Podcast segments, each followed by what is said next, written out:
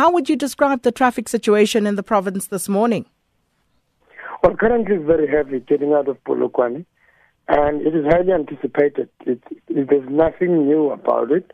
What we have done, uh, as, as, as we have said when we approach is that uh, we will be approaching it uh, uh, with high visibility. Already, our traffic officers have been deployed on the on the N1, which is the major corridor of people getting out of of, of Polokwane.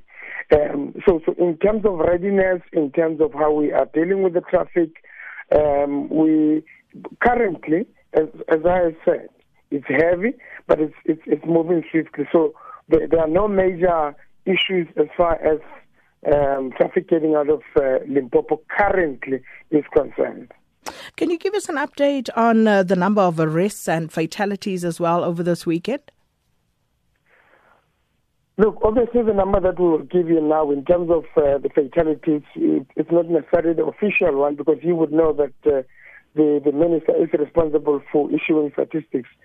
But um, at our disposal now, we have lost um, 10 people, um, four of them being pedestrians, uh, five of them being drivers and one being a passenger. That is the information at our disposal. But obviously, the, the, the number would have to be authenticated uh, by a higher authority. What we have seen, the phenomenon this particular um, Easter weekend, we, we think we could have actually reduced fatalities much more had we not have the fatalities um, particularly of, of, pedestrians, which happened um, early in the morning, and the head-on collisions. You you would three uh, majority of the accidents where people lost their lives were head-on collisions, and they happened in the early early mornings. And the causes there were very clear that uh, um, can be attributed to fatigue and and yeah, people people driving long hours. Um, something that we, we, we have cautioned when we, we approached Easter. Uh, but obviously, there are lessons to be learned. We would obviously have to look at uh, pedestrian safety as a province, because if you look at our approach in terms of major roads, we think that we executed it very well and it, it worked very well. Um, but obviously, we'll have to, you know, to shoot and look at pedestrians. But in terms of reduction, um, last year, this time, we already lost 16 people, and we think that uh, um, we have reduced number of fatalities. Um, but you, you, will see, we, we last year we had 55 accidents and lost 16 lives. This year is 55, 56 accidents and 10 lives lost. So, so there is a major improvement, but obviously we'll have to to to draw some lessons and do something about pedestrian safety. Oh, Mr. Kwapa, we'll leave it there. Thank you so much. I'm sure my colleagues will uh, pick up on this uh, later on in the day just to see how things are progressing. But uh, for a national picture on what's happening on the roads, we're joined on the line now by Road Transport Management Corporation spokesperson Simon Zwane. Mr. Zwane, uh, good to speak to you again. So, uh, what is the picture like on our national roads? Uh, good morning and good morning to the listeners.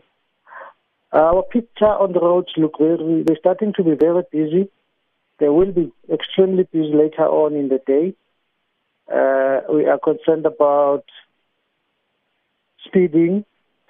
At the moment, there have been more than 4,000 people uh, fined for speeding, and uh, many people driving unroadworthy vehicles, and others are, are overloading.